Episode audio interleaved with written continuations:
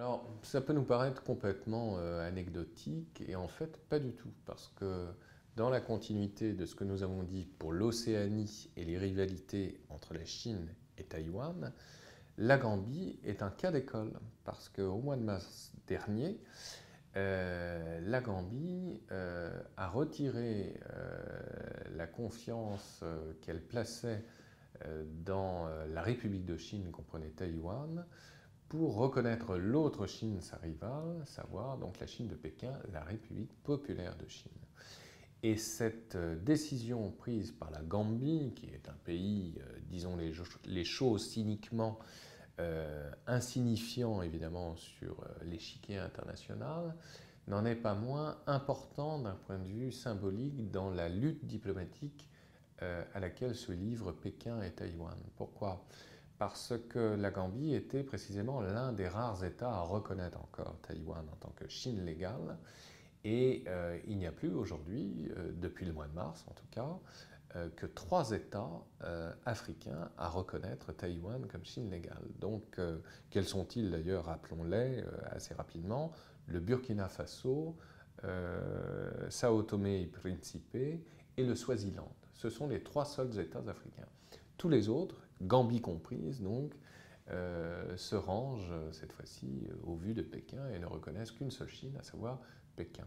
Alors c'est intéressant par ailleurs euh, d'un point de vue de la conjoncture parce que cette décision prise par la Gambie a été annoncée au moment même où le président taïwanais sortant, Ma Ying-jeou, euh, effectuait sa dernière grande tournée diplomatique, cette fois-ci dans la région des Caraïbes sur laquelle nous reviendrons euh, lors de prochaines euh, séances. Et donc il se rendait notamment au Belize et au Guatemala, qui reconnaissent Taïwan précisément comme Chine légale. Et comme pour torpiller cette tournée diplomatique euh, entamée par Ma Ying-jeou de l'autre côté de l'Atlantique, eh bien, la Gambie a reconnu l'autre Chine, la République populaire de Chine. C'est surtout pour Pékin un avertissement adressé au successeur de Ma Ying-jeou, Madame Tsai Ing-wen, qui va prendre ses fonctions officiellement à partir du mois de mai. Et donc cela donne le là, très certainement, des tensions de nouveau accrues entre Taipei et Pékin concernant euh, notamment euh, la rivalité diplomatique qui avait euh, connu une certaine trêve depuis 2008, depuis l'élection précisément de Ma Ying-jeou.